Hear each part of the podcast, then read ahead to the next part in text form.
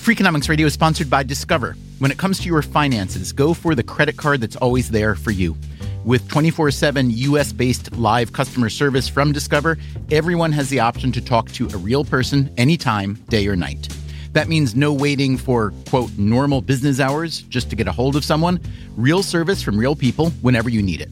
Get the customer service you deserve with Discover. Limitations apply. See terms at discover.com slash credit card. Freakonomics Radio is sponsored by Capital One Bank. With no fees or minimums, banking with Capital One is the easiest decision in the history of decisions, even easier than deciding to listen to another episode of your favorite podcast. And with no overdraft fees, is it even a decision? That's banking reimagined. What's in your wallet? Terms apply. See CapitalOne.com slash bank. Capital One N.A. member FDIC. Hey there, it's Stephen Dubner. The mission of Freakonomics Radio is to tell you things you always thought you knew but didn't, and things you never thought you wanted to know but do. To that end, we occasionally put on a live show. It's called Tell Me Something I Don't Know, where we invite smart people on stage to tell us stuff. The episode you're about to hear was taped in New York City at Joe's Pub, part of the amazing public theater complex. We'll soon be taping four more shows there on October 19th and 20th. For tickets or to be on the show, visit freakonomics.com slash TMSIDK, as in tell me something I don't know. Again, that's freakonomics.com slash TMSIDK. Hope you enjoyed this episode and hope to see you there. Why do I read? Why do I have conversations? Why do I travel? Why do I have to go to school? Why do I pay attention? Why do I pay attention? Because I want to be amused. Because I want to get outside my comfort zone. But mostly, Mostly. Mostly. mostly because Because I want to Find out stuff. Find out stuff. Find out stuff. Because I want you to tell, Tell me something I don't know. Good evening, I'm Stephen Dubner, and this is Tell Me Something I Don't Know, recorded live tonight at Joe's Pub in New York City.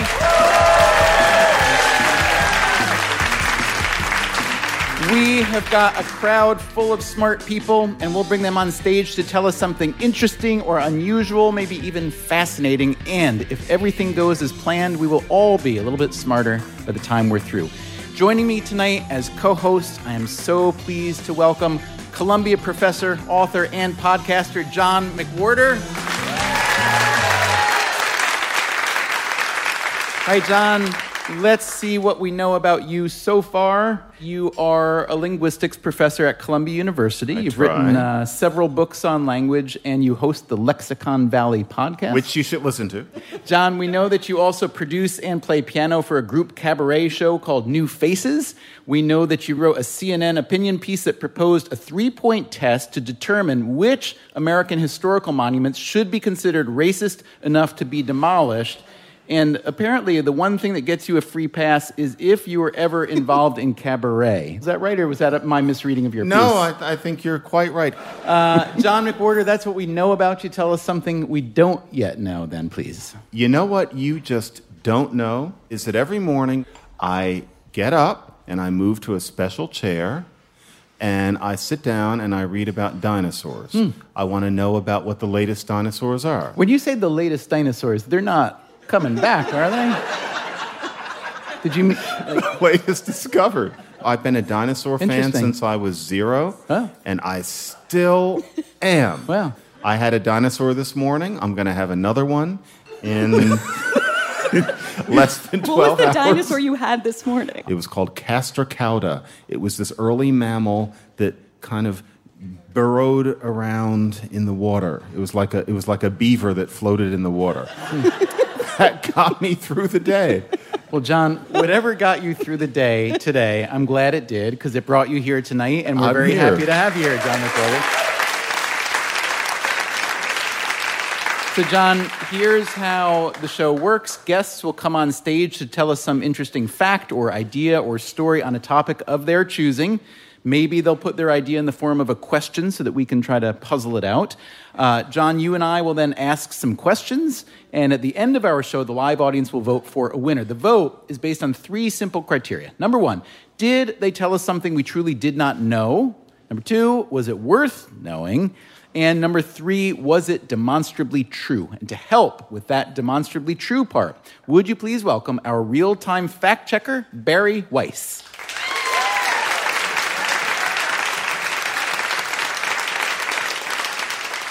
Bari is a writer and editor for the New York Times opinion section, having formerly worked at the Wall Street Journal, Tablet, and elsewhere. Bari, if you had not become a journalist, what do you think you'd be doing? The embarrassing answer to that is an esthetician, which is a fancy word for someone that likes to pop pimples. I've actually had to prevent myself from lunging at strangers in the subway because that's how much I enjoy that disgusting task. I know John's going to vomit. You're not kidding, are you? No, I mean the more sophisticated answer would probably be rabbi, but I've gotten to do the fun parts of that because I've officiated four weddings. I Oh. think I have a fifth coming my way. Nice. And the parallels between esthetician and rabbi are what? Um, r- relieving pressure.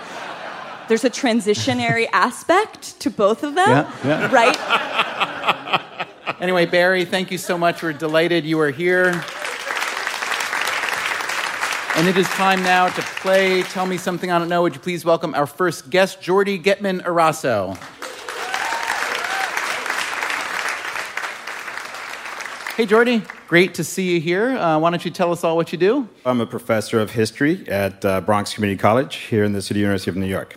And I'm a specialist in Spanish modern history. Very good. Uh, I'm ready. So are John McWhorter and Bari Weiss. So, Jordi, what do you know that's worth knowing that you think we don't know? So in Spain, nobody ever sings the national anthem. Do you know why? Did a Catalonian write it? No. Good guess, though. Is Jordi by any chance a Catalonian name? Yes, it, it is uh, George or Jorge in, Yes. uh, in Catalan. I knew a Jordi once. I remember I used to say to him, Els bons amics. And that meant the good friends. Does it still mean that? It still does, yes. It, it has not been updated in any fashion. Yes, yes. So, in Spain, nobody sings the national anthem. It's got to have something to do with Franco, because everything's got something to do with Franco, or no? There's an eventual connection, you could say. An but eventual connection. But that's not the main connection. Does the main connection for the reason predate Franco? Yes, definitely. Oh. Oh. Uh, do you want to give us a century on that? 18th century. Does it have anything to do with that th sound in Castilian Spanish? And anything? It, it does? Uh, no. No. No. He was nodding I, vigorously. I want to say yes. All right, Jordi, uh, I don't think we're getting to the proper answer. So, why don't you tell us why nobody ever sings the national anthem in Spain? Well, it's actually quite simple. There, there are no lyrics to the anthem. Oh.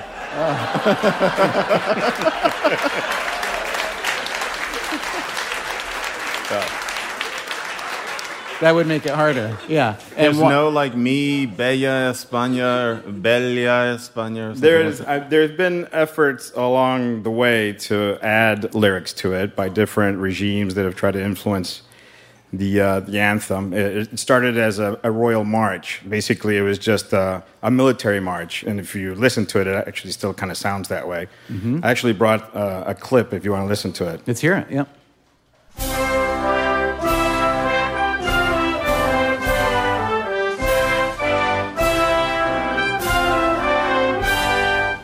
So it sounds military, it sounds regal ish as well. Is that the idea? Yeah, I mean, yeah. uh, the king's out there marching with the troops. Yeah. Yeah. Uh, but why no words? Uh, well, we can get into like the, the relationship of the different regions of Spain, but it, it really is centered on um, the royal family's lack of interest in having politicians influence the Oh. royal march in that manner. Yeah. But let me ask you: Is the national anthem played pretty regularly though at national sporting, political yeah, events and so on? It- at, at all uh, sporting events, and, and it leads to a lot of confusion. Sometimes you're watching the players uh, at a sporting event just standing there. You, other countries are m- mouthing uh, the anthem or trying to at least. That's not a problem with Spanish uh, players. They don't have to learn any uh, lyrics.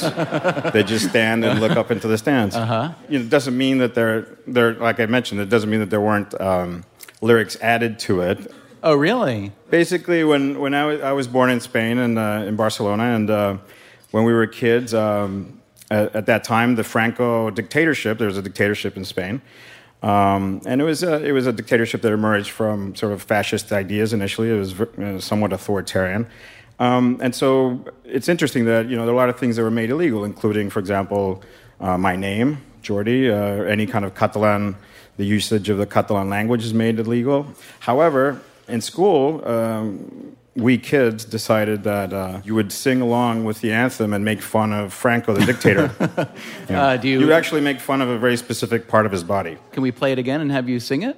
Uh, sure, you want to? I'll, I'll sing it in Spanish and then I can translate. Or That, that'd be helpful. Franco, Franco, que tiene el culo blanco y si va a París, se le vuelve gris. Okay, There you go. great. Yeah.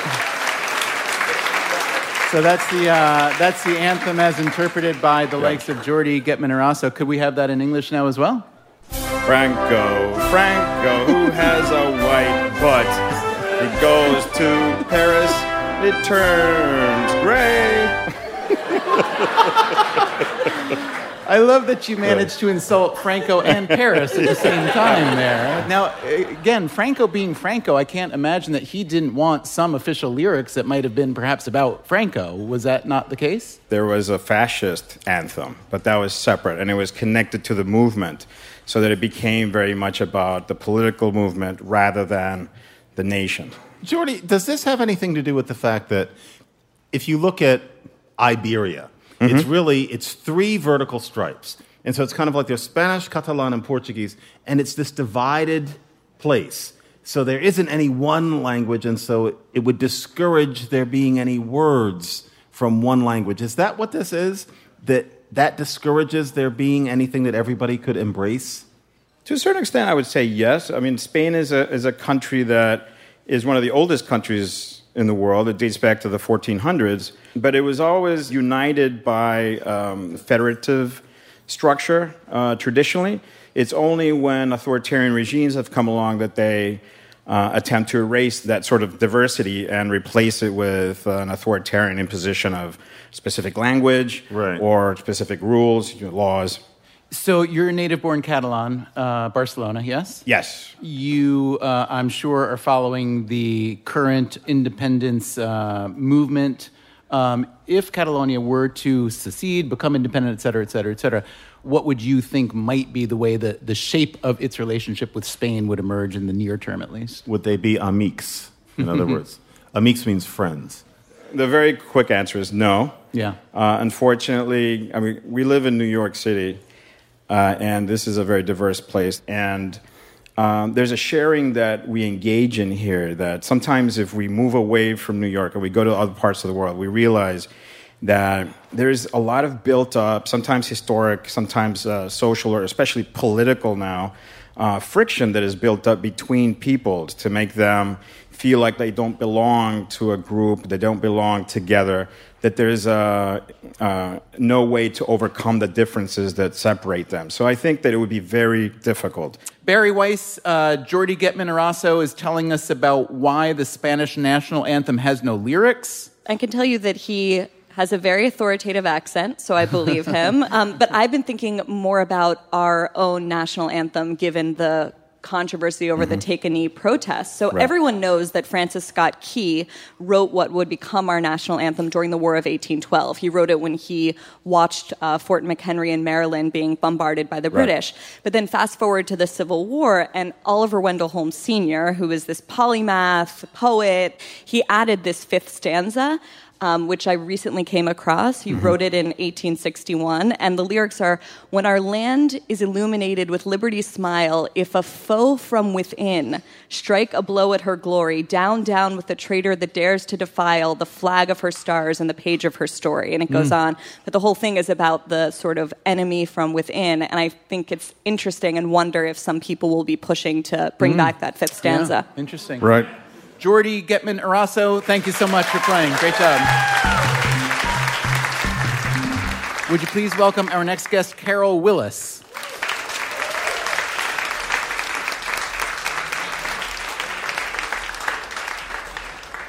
Carol, what do you do?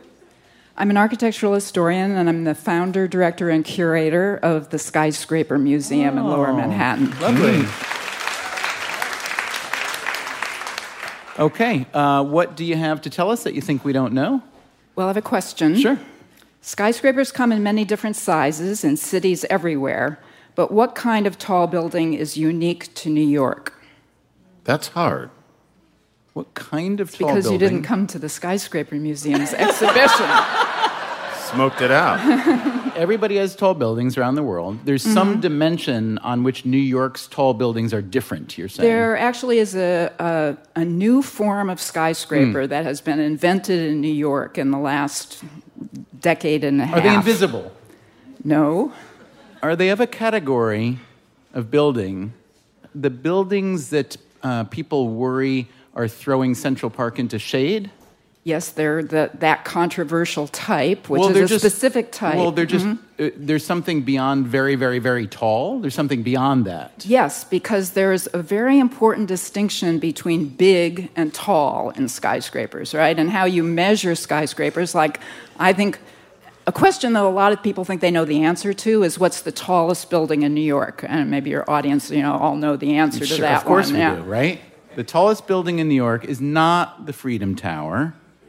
One World Trade Center, as One- it's called. It's not now- about how deep it goes into the ground. No. Oh, I know what the tallest building is. What? It's new, and it looks like uh, it looks like the cardboard box that the Chrysler Building would have come in. no, it actually it doesn't. It doesn't it, because it's it is specifically different in form, and it would be absolutely impossible for the skyscraper building to fit inside 432 Park Avenue, Even though which it's is short, the building you're talking about. 432 Park Avenue is the new one. that Yes. That's the yeah. tallest building. It's a recent distinction. Well, the, the answer is right if y- you want to use the definition of height that has to do with the highest occupied floor as opposed to the highest Oh. point of the architectural design because I think everybody, most people would answer that One World Trade Center Spires is this, and- at right. 1,776 feet is the tallest building because that's the official measure. Right. We Different- still haven't answered your question, though, have we? Your original question. well, this is one of the type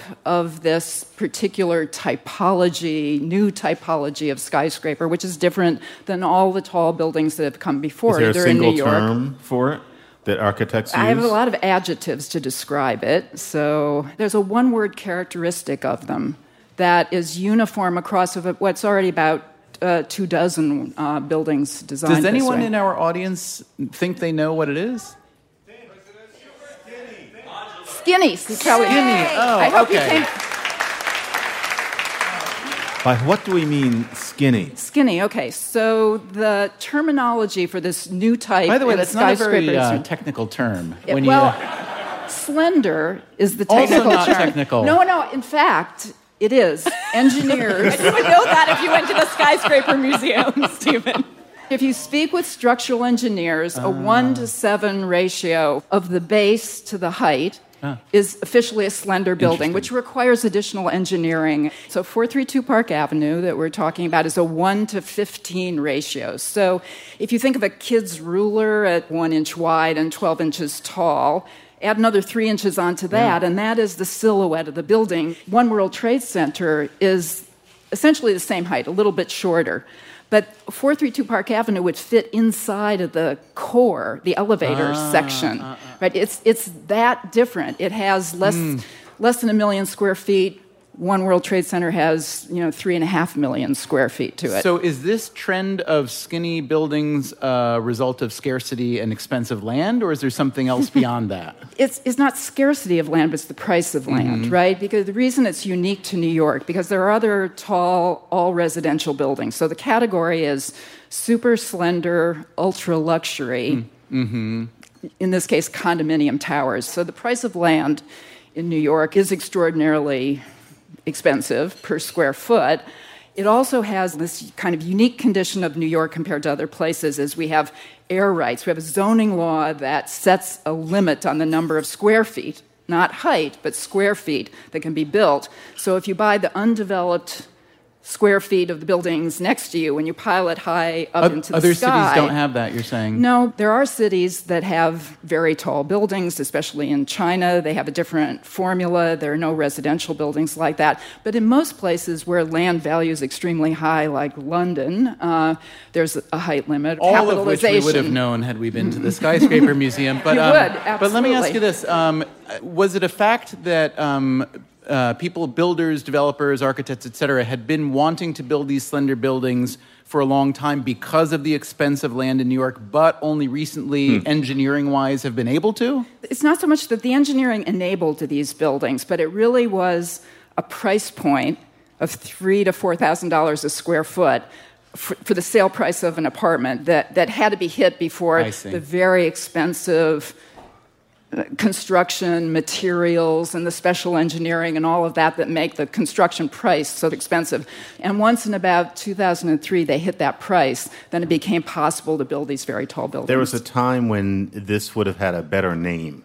You know, calling it skinny, slender. I mean, if it was 1865 when there was a trend to name things Greekly or Latinly, so you Yeah. call something aspirin or gasoline or dextrose or something like that, Then it would there have would have been- been some pretty name. It would have been Skinny Atlas. yes, there you go. I think we've all read that one reason Manhattan, um, I know we didn't originate the skyscraper, but one reason that we really. We did. Oh, we did? It wasn't Chicago. Chicago's claim to fame with, for the skyscraper is steel skeleton construction, not height, right? If, I you're, if you want to grad compare height versus technological Yeah. definitions, New York wins because in 1874 we had two buildings that were the, the tallest in the world. Which were the, they?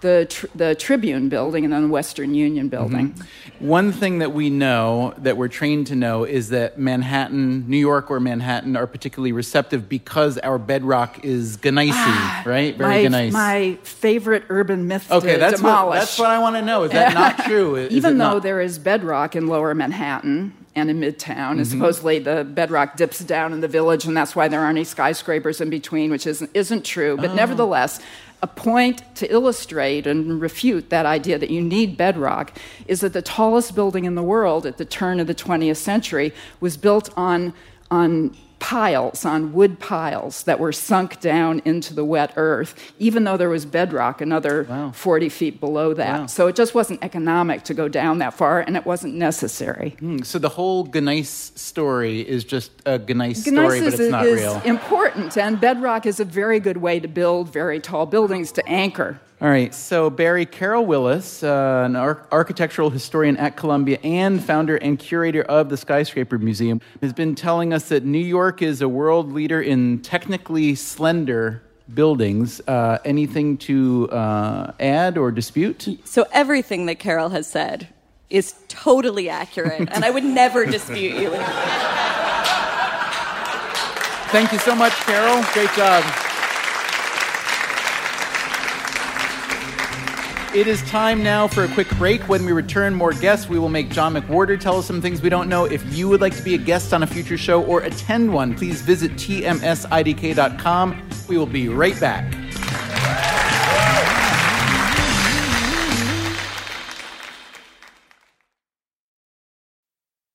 Freakonomics Radio is sponsored by Amica Insurance. Amica Insurance is all about empathy. They know your auto, home, and life insurance are more than just policies. Home insurance is about protecting the life you've built. Auto insurance is there to protect you on the road ahead. That's why Amica takes a consultative approach to help protect what matters most to you. They are a customer owned insurance company that puts your needs first, and their representatives are available 24 7 for claim related matters. As Amica says, empathy is our best policy.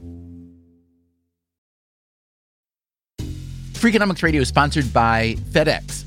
Dear small and medium businesses, no one wants happy customers more than you do. So you need a business partner just like you, like FedEx, who understands your passion for serving your customers because they have the same commitment towards you.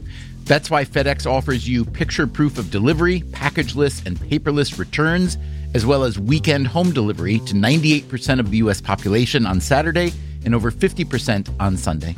See the FedEx service guide for delivery information. Trust FedEx for timely deliveries. See what FedEx can do for your business Absolutely, positively FedEx. Freakonomics Radio is sponsored by Cars.com. Have you heard about the Your Garage feature on Cars.com? Here's how it works you add your car to your garage to track its market value and cash in when the time is right to sell. Track both your car's historical and projected value. When it's time to sell, easily secure an instant offer from a local dealership or sell it yourself on Cars.com. Start tracking your car's value with your garage on Cars.com. Welcome back to Tell Me Something I Don't Know. My name is Stephen Dubner. Our fact checker tonight is Bari Weiss, and my co host is John McWhorter. Before we get back to the game, we have some lightning round ish questions written especially for John. You ready? I think I'm ready. Let's just do a quick this or that round with you, John, okay? Uh, English or French? No, um, French doesn't like me because of something I wrote about four years ago where I said that children in the United States should not be taught French because we think of it as a kind of a middle class class marker, and that really, given that we're all surrounded by people who are bilingual in English and Spanish, wouldn't you rather learn a language that people actually speak? Right, right. And I got all this hate mail. So, English or French? I'm sorry. No, I can't You say can't it. vote for English English. is eating up all the world's languages, and so because I don't want to say English, although thank God I speak it, French. Wow. All right. Yeah. Well, as reluctant as that vote was, I can't wait to hear the answer to this one French or Russian? Russian. Oh God, I love Russian to death. Russian is so hard. I don't believe anybody really speaks it.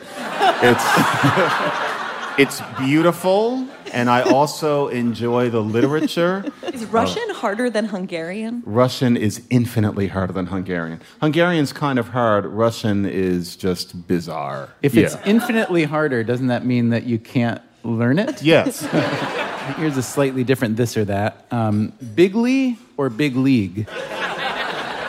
big league because he never said bigly.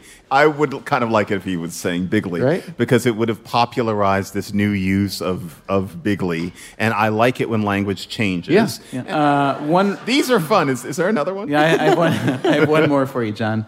Um, so this is a big one. To not split the infinitive or to split with no regrets. Oh, for the damn goodness sake! Oh, infinitive. that's just got to go. You can't split the infinitive. So, to boldly go where no man has gone before. How improperly phrased! It should be to go boldly where no that no. Somebody just made that up, and that person said you can't split the infinitive because you can't split an infinitive in Latin because in Latin the infinitive is one effing word. So you can't split it because you can't split a word. It's like trying to cut a cat in half. And so this person decided, well, you can't split an infinitive in English because English is supposed to be like Latin. He's dead, and here we are. Just let it go. Split your infinitives and enjoy it. Please. Please.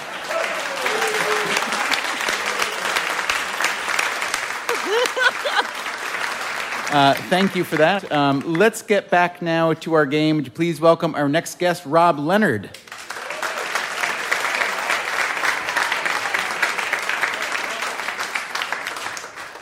Hi there, Rob. What do you do? I'm a uh, linguistics professor. I'm also the uh, director of something called the Institute for Forensic Linguistics, Threat Assessment, and Strategic Analysis. And uh, we have an exoneration project based on the misunderstanding of uh, linguistic evidence that was used to put people away. Interesting. So I'm guessing there are a lot of things you can tell us we don't know. Pick, uh, pick Yeah. your favorite. Okay.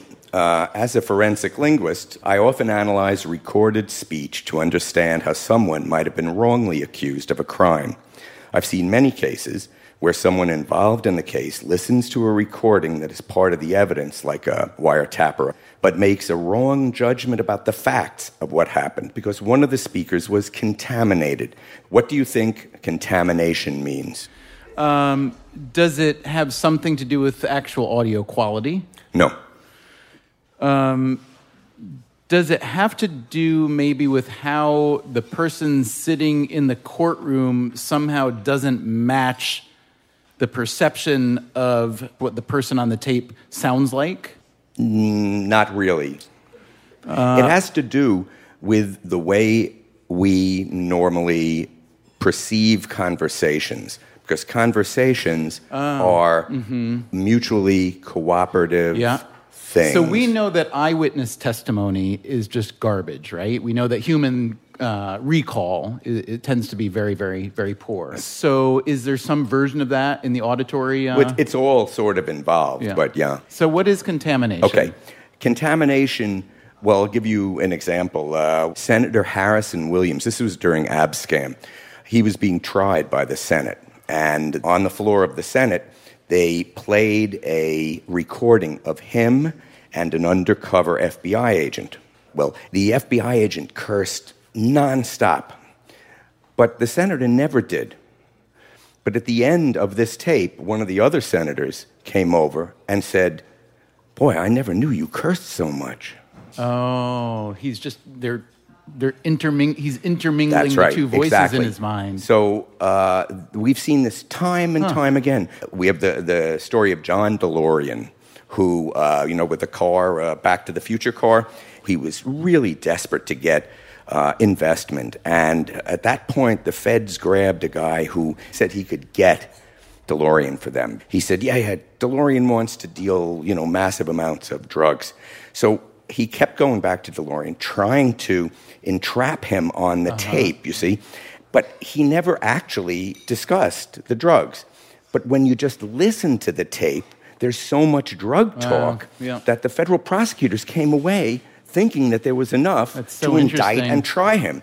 But when just separated out, yeah, yeah. you see, it was very clear So this- that DeLorean never, never agreed or, or instigated any of it. And we always assume that people who were in conversations are having a conversation. You About see, the same thing. precisely. Wow. Yes, it's perfectly So put. the moral of the story really is to never ever talk to anyone who's ever done anything illegal. Bari Weiss, contamination in the context of forensic linguistics. So interesting. What more can you add? Well, I know that it's hard to imagine the man before you doing anything other than forensic linguistics, but I've been Googling him, and it turns out that he is a founding member of the band Shana Na. No. Uh, he played at Woodstock, and we want to actually play a clip for you of his song Teen Angel right now. We opened for Jimi Hendrix. Casual.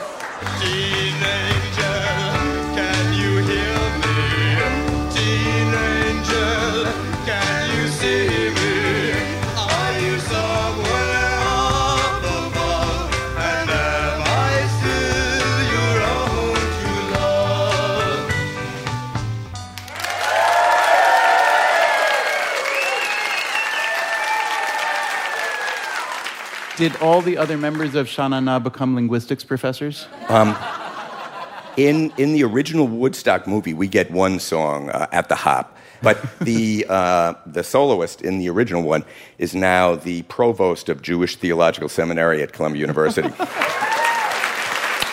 So uh, we we got a we got a two for one here. We got the uh, the birth of Shana Na and the birth of forensic linguistics. Rob Leonard, thank you so much for playing.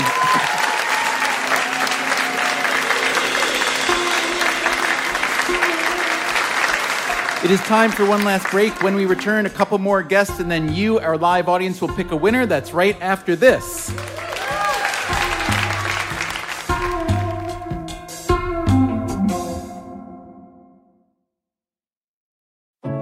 What does it mean to be rich? Is it having more stories to share or time to give? Is it being able to keep your loved ones close or travel somewhere far away? At Edward Jones, we believe the key to being rich is knowing what counts. Your dedicated financial advisor will take a comprehensive approach to your financial strategy to help support what truly matters to you. EdwardJones.com slash find your rich. Edward Jones, member SIPC. Freakonomics Radio is sponsored by Southern Company.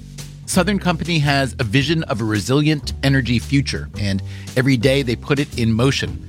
They are investing in carbon free nuclear, along with wind and solar power, as part of their balanced approach in the transition to a net zero future. They are creating jobs, helping communities thrive, and meeting demand for carbon free energy that is affordable, reliable, and safe for all. They are committed to working towards an even better tomorrow. Learn more at southerncompany.com. Freakonomics Radio is sponsored by BetterHelp Online Therapy. We don't always realize just how much our negative thoughts and experiences stick with us. You may find your brain constantly running through a highlight reel of bad moments that hurtful comment your friend made, that frustrating thing your mom does, or that silly thing you said in a meeting. Maybe it's time to get it all off your chest. Therapy is a safe space to share whatever is weighing you down so you can get some relief and find a solution. BetterHelp offers professional, affordable online therapy on a flexible schedule. Start the process in minutes and switch therapists anytime. Let it out with BetterHelp. Visit betterhelp.com slash freakonomics today to get 10% off your first month. That's betterhelp, H-E-L-P dot com slash freakonomics. Welcome back. Would you please welcome our next guest, Georgios Pyrgiotakis?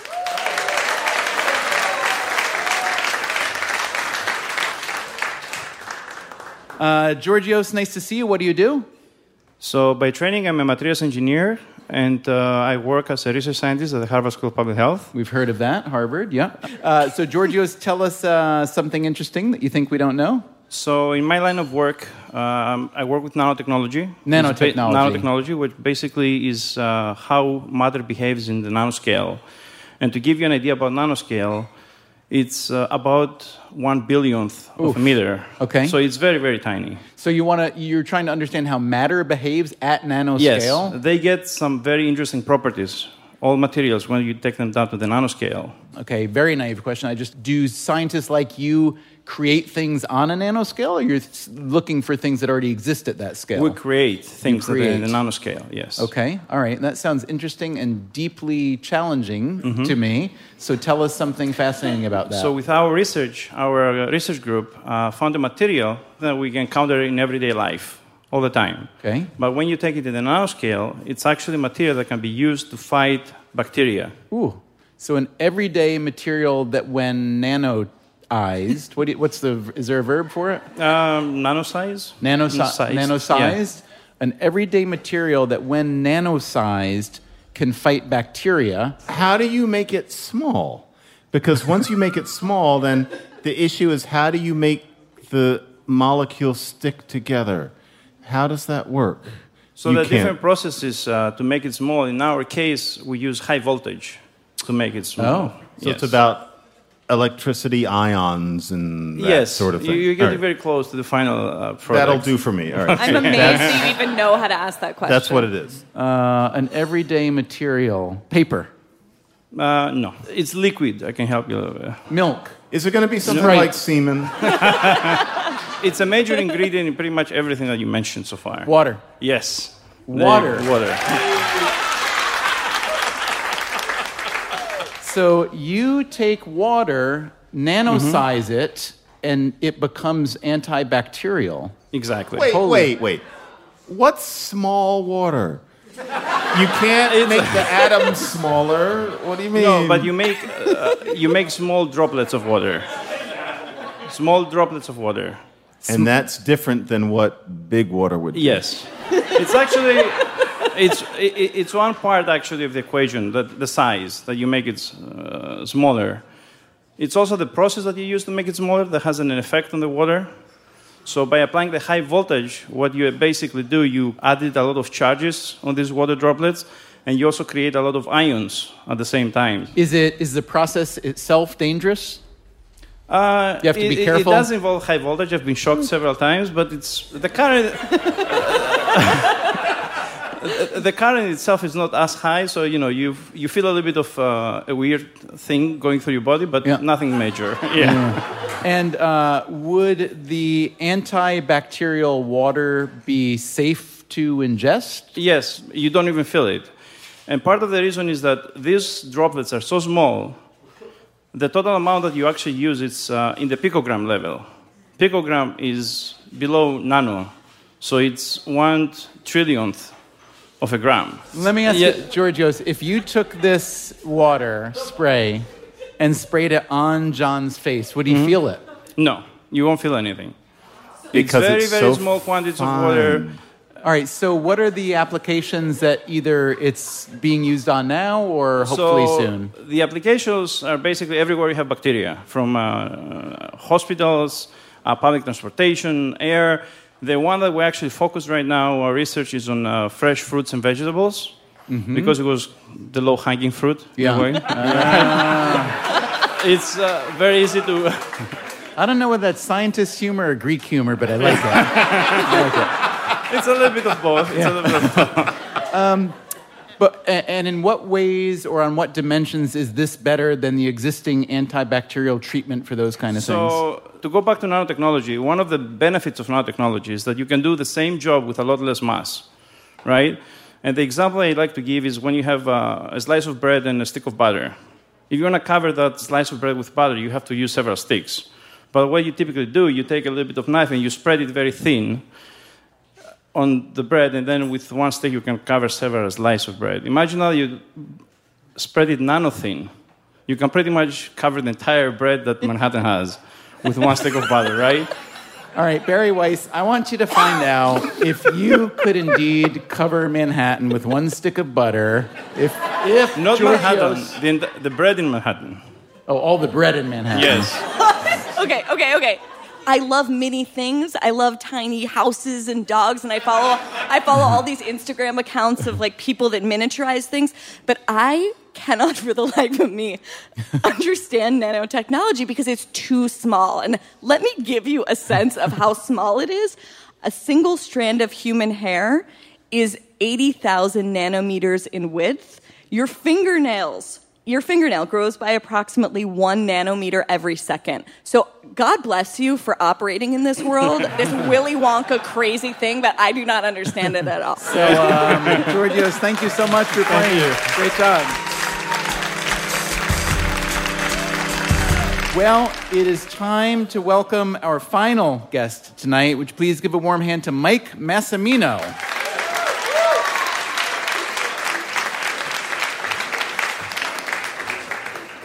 Give us your thumbnail bio. Uh, tell us a little bit about Uh, what so you've I, done. I am an astronaut. I got to fly uh, twice on the space shuttle, and um, both of my missions, I went to the Hubble Space Telescope and repaired it.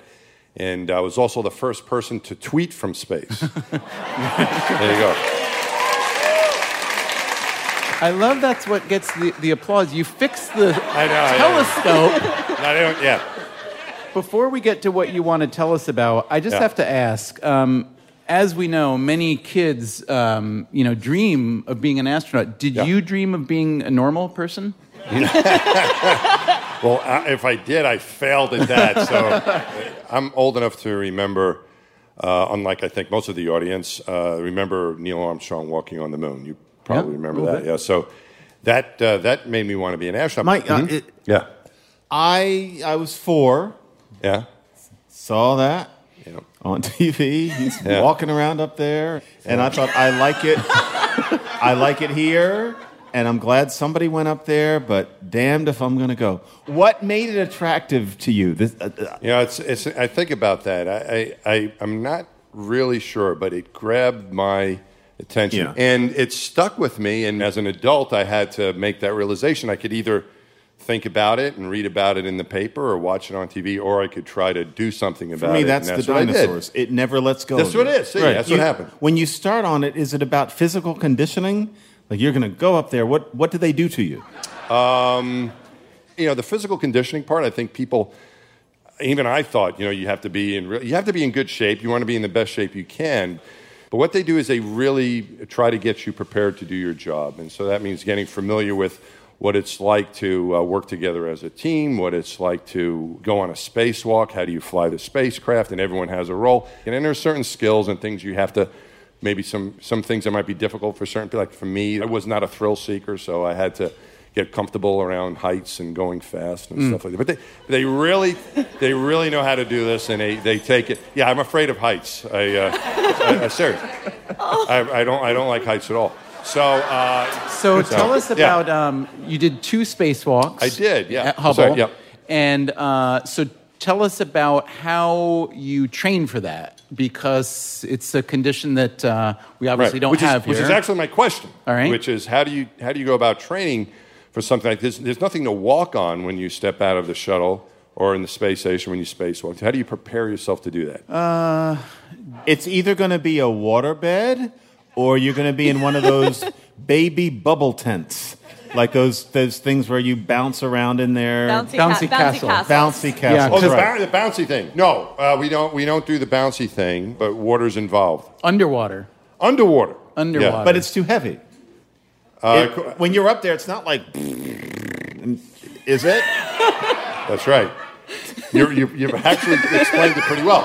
So I think what you're saying is just that that's that's actually correct. When you're in water, you're fighting through the water. There's Right. and there's uh, viscosity of the water and drag associated with it. Yeah. So like you're trying to run in the water, it's you know it slows you down a bit. So that's the same thing. And in space, there's no forces working uh, against you, so you can move very freely and quickly when you're under the water, which is where we do train, you're a little more stable in the water than you will be in space. The water has gravity still present. If you throw a rock into the water, it's going to sink, right? Full. But it also gives you a little bit of buoyancy, some flotation. So, uh, just like a scuba diver will have weights and flotation to try to get neut- what we call neutrally buoyant in the water column, that's what we do with, with as astronauts in the water. We have divers to help us do this. You have weight pulling you down, but you also add flotation. Now, but you bring up a really good point, though, about the drag, which I think is subtle. Not everyone might, might think of that. So when you get to space, one of the, the first thing you have in every first spacewalk, you have 15 minutes of what we call translation adaptation. And what you're doing is you're taking that movement that you learned underwater in your spacesuit and now going very slowly and trying to adapt yourself to be able to do those the movements you want. But if you were to do the same force in space as you would Mm. underwater, you go flying. So you want to go really slowly when you first get So that's your first 15 minutes, and the spacewalk lasts how long? Uh, we planned for six and a half hours. One of mine was the longest; it was over eight hours. Wow. Of space. So you plan for six and a half, and then you see how it's going, and if you need to, you stay out. So that's long enough to get hungry, thirsty, and maybe need to use the bathroom. What do you do about Yeah. those things? Yeah. Okay. So hungry, you eat a good breakfast. they experimented with food inside of a, of a uh, inside of a spacesuit. It didn't work very well. Okay. Uh, because things are floating, and you don't really have you don't have a way to like grab something to eat it because you're in, in you know you have like gloves. So picture this: it's just your head in a bubble, right? So you know you can't you know it doesn't work so good. But you have to drink, I assume. Water is very important because you're moving the whole time. It's almost like an athletic event when you're out there moving around. It so we have a 32 ounce bag of water, similar like a CamelBak, right, in front of you, Velcro to the front of your spacesuit with a bite valve that you can get to. And Yeah. if you need to Number one it- or two, yeah, let's so, say. Yeah. Uh, number two, that's a bad day. You want to take care of that in the morning. when I said, uh, you know, like food floating around it, Yeah. so use Yeah. your imagination. Not good. so you don't want to do that. Uh, number one, you probably don't want to do that either. But if you have to, and you don't generally have to do that because you're moving around so much, you sweat, you don't have the need to do that, as you might think. But we do wear a diaper. So you have a diaper. When you put your spacesuit on, the first thing you put on is a diaper. Yeah, cool. huh? Nobody ever talks Yeah. about that. Mike, In that Mike- Wait, wait, wait. Is it Once- a standard diaper you get in a grocery store, or is it a special kind? They are. We don't call it a diaper because we're NASA. We're NASA. It's called a MAG, maximum absorbency garment. That's our MAG. And the other thing they do at us, the the people who prepare our stuff, they take a sharpie and they mark on your diaper front. no kidding. And you're very grateful they do that because the worst thing you'd want is to find out, hey, I must have put my diaper on backwards while I'm spacewalking. Other than that, I think it is something you might be able to buy off the shelf. I would imagine. Mike, Mike, I have a question. Yeah. What do you say to each other? What do you say up there? Because there's nothing to talk about except your diapers and you're tending to the plants and whatever you're doing. What is the conversation? Uh, let me see. What do we talk about? We talk about all kinds of things. We talk. We look out the window a lot and say, "What is that?" no, seriously. You're looking at Jupiter or something. You might be looking at Jupiter, but Jupiter will show up uh, not too much different than it does in our night sky. It's, you're not that much closer to it in not low Earth but it's much clearer. So you'll see, you'll see amazing stars, right? You'll see the same stars we can see on Earth, but you can see much more of them because you're above the atmosphere. So the stars are, don't twinkle. they're perfect points of Oh, light. They wouldn't twinkle. They don't twinkle. So, and Huh. it's it's you're above that atmosphere. You can see the clouds of the the Magellanic clouds, the dust of the Milky Way galaxy. You can see the constellations. Looking at the planet, particularly from a spacewalk, it is it is the most magnificent thing I've ever seen. I think our Earth was truly meant to be seen from hmm. afar, and seeing that thin atmosphere, and then you know turning that head and looking at that blackness of of hmm. space and realizing that the only reason you're alive is that you're inside of a spaceship or hmm. you're inside of a spacesuit. Uh, our atmosphere is what's keeping us alive. We're so lucky to be here. There's no other option anywhere near. Again, turn the head and look, and it's blackness out there. It gives you the sense you really need to take care of this Mm. planet. It's really important. It's the only option we have.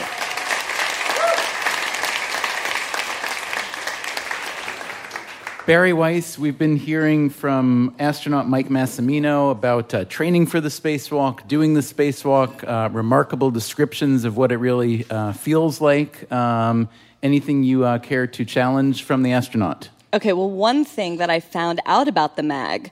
So the MAG dates to 1988, and it actually replaced the DACT, which stands for. Disposable Absorption Containment Trunk. Legitimate, and it was it was leaky. The DACT was leakier than the MAG, so it was just a bad diaper. I think diaper technology has really come a long way. I think so too. So some people like Mike, you know, watch Neil Armstrong walk on the moon and Yeah. want to go. I was always just really interested in space food because Oh, they, yeah. it's really cool and weird. And I found out that when John Glenn um, orbited the Earth, do you know what he ate? I don't know what John Glenn ate. What he did ate he ate applesauce and beef puree in these Ugh. toothpaste tubes. Yeah, you don't do so that things anymore. Oh, have gotten much more sophisticated. And but there's one dish that's the most popular. Want me to guess? Yes. Uh, shrimp cocktail. Yes! Is that it?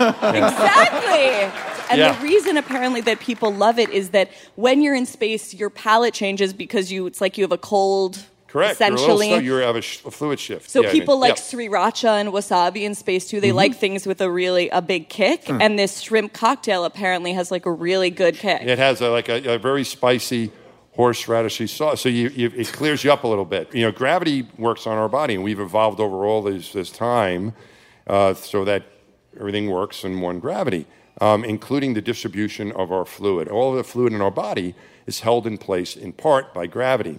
So when you go to a zero gravity environment, and we're in space, it doesn't have it that that force on it, and it tends to pool. So the fluid uh, pools in your upper body, and uh, it, it gives you a stuffy.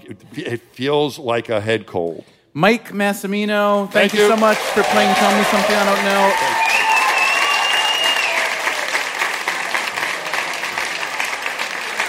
Can we give a one more hand to all our guests tonight? I thought that was pretty fantastic. It's time now for our live audience to pick a winner. Before you vote, John McWhorter, Bari Weiss, and I will each talk a little bit about our favorites. Remember, everyone, the three criteria. Did the guest tell you something you truly did not know? Was it worth knowing? And was it demonstrably true? John, curious to know what you learned tonight. You know, it's it's hard to choose because all of these were magnificent general interest issues. You want to read the five foot shelf of books. I felt like we did that tonight. I mean, obviously, the bit about the buildings and the bit about space were interesting because they're about up high. But you know there are other things. You know, can you imagine that there's a national anthem that doesn't have any effing words? I find, I find that very interesting. And then with Rob Leonard, frankly, you know we're you know in the same fraternity or Mhm. sorority or whatever you want to call it. And so of course I'm going to like that. And molecules have always fascinated me, whatever size they were. And so it's difficult to choose. I feel so informed. Harry, how do you feel? I just love the sort of obsessive quality of a lot of the people that were up here tonight, and um, especially Carol. I mean, Carol is Mhm. dedicated to, Mhm. to slender buildings, and I'm definitely going to go to that museum. I mean, I think that um, with Georgios, the fact that he's working on a scale that my mind, I can't even wrap my mind around it. Being in space, seeing the Earth from the window, hard to grasp, but Yeah. like I can kind of Yeah. get it. Nanotechnology, Yeah. I can't. So I'm really going to Mm. try. And certainly the mag. I The mean, mag never going to be forget the remembered, mag. Yeah. Yeah, as uh, as someone who dressed up as an astronaut for Halloween for I think ages six, seven, eight, nine, ten, and eleven. Oh, oh. uh, I thought it was pretty cool to have uh, have a real one up here to tell us these stories. A real one. um, I never would have thought at all that water could be weaponized uh, to fight bacteria, so I found that pretty fascinating. I'm glad I don't have to vote, but you people in the audience do.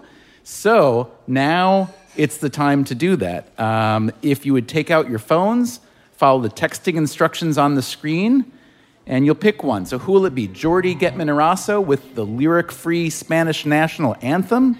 Carol Willis with New York's Slender Skyscrapers? Rob Leonard with Contaminated Speech and bonus points for Sha Na Na founding? Uh, Georgios Pyrgiotakis for Antibacterial Water? Or Mike Massimino with how to prepare for your first spacewalk. While our live audience is voting, let me ask you a favor. If you enjoy Tell Me Something I Don't Know, please spread the word, give it a nice rating on Apple Podcasts, Stitcher, or wherever you get your podcast. Thank you. Okay, the audience vote is in. Once again, thanks so much to all our guest presenters. Our winner tonight, let me just say, it pays to be an astronaut. Mike Massimino, how to prepare for your spacewalk. So, Mike, congratulations. And uh, to commemorate your victory, I would like to present you with this certificate of impressive knowledge. It reads I, Stephen Dubner, in collaboration with John McWhorter and Bari Weiss, do solemnly swear that astronaut Mike Massimino told us a whole lot of stuff we did not know, for which we are eternally grateful. Thank you so much. And that is our show for tonight. I hope we told you something you didn't know. Huge thanks to John and Bari, to our guests, and thanks especially to you all for coming to play Tell Me Something. Thank you so much.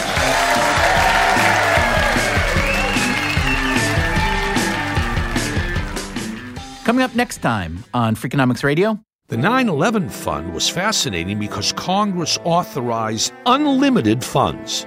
Whatever Feinberg thinks is appropriate, fine with us. We don't know how to value these lives. We speak with Kenneth Feinberg, the man America asks to decide how much money should go to the victims and survivors of tragedies. Would you want Ken Feinberg's job?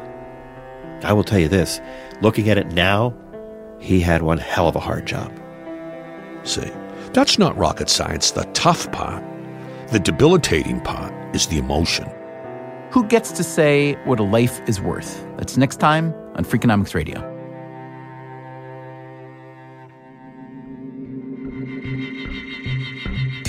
Freakonomics Radio is produced by Stitcher and Dubner Productions. This episode was produced by Allison Craiglow, Emma Morgenstern, Brian Gutierrez, Harry Huggins, Dan Dzula, Rachel Jacobs, Nathan Rossborough, and David Herman, who also composed the Tell Me Something I Don't Know theme music. Our staff also includes Greg Rosalsky, Greg Rippin, Alvin Melathe, and Andy Meisenheimer. Freakonomics Radio can be found on Apple Podcasts or wherever you get your podcasts. Our entire archive is available on the Stitcher app or at Freakonomics.com, where we also publish transcripts and show notes. You can get the whole archive ad-free at Stitcher Premium, where you'll also find lots of bonus episodes. Just go to stitcherpremium.com slash Freakonomics. Use the promo code Freakonomics. We can also be found on Twitter, Facebook, LinkedIn, or via email at radio at Freakonomics.com. Thanks for listening. Stitcher. Want to make mom's day? Get to your Nordstrom Rack now and score amazing deals for Mother's Day, which is Sunday, May 12th. Find tons of gifts from only $30 at Nordstrom Rack fragrance, jewelry, luxury bags, activewear, beauty, and more. Save on Kate Spade New York, Stuart Weitzman, and Ted Baker London. Great brands, great prices. So shop your Nordstrom Rack store today and treat mom to the good stuff from just $30. Life is a highway, and on it there will be many chicken sandwiches. But there's only one McCrispy. So go ahead and hit the turn signal if you know about this juicy gem of a detour.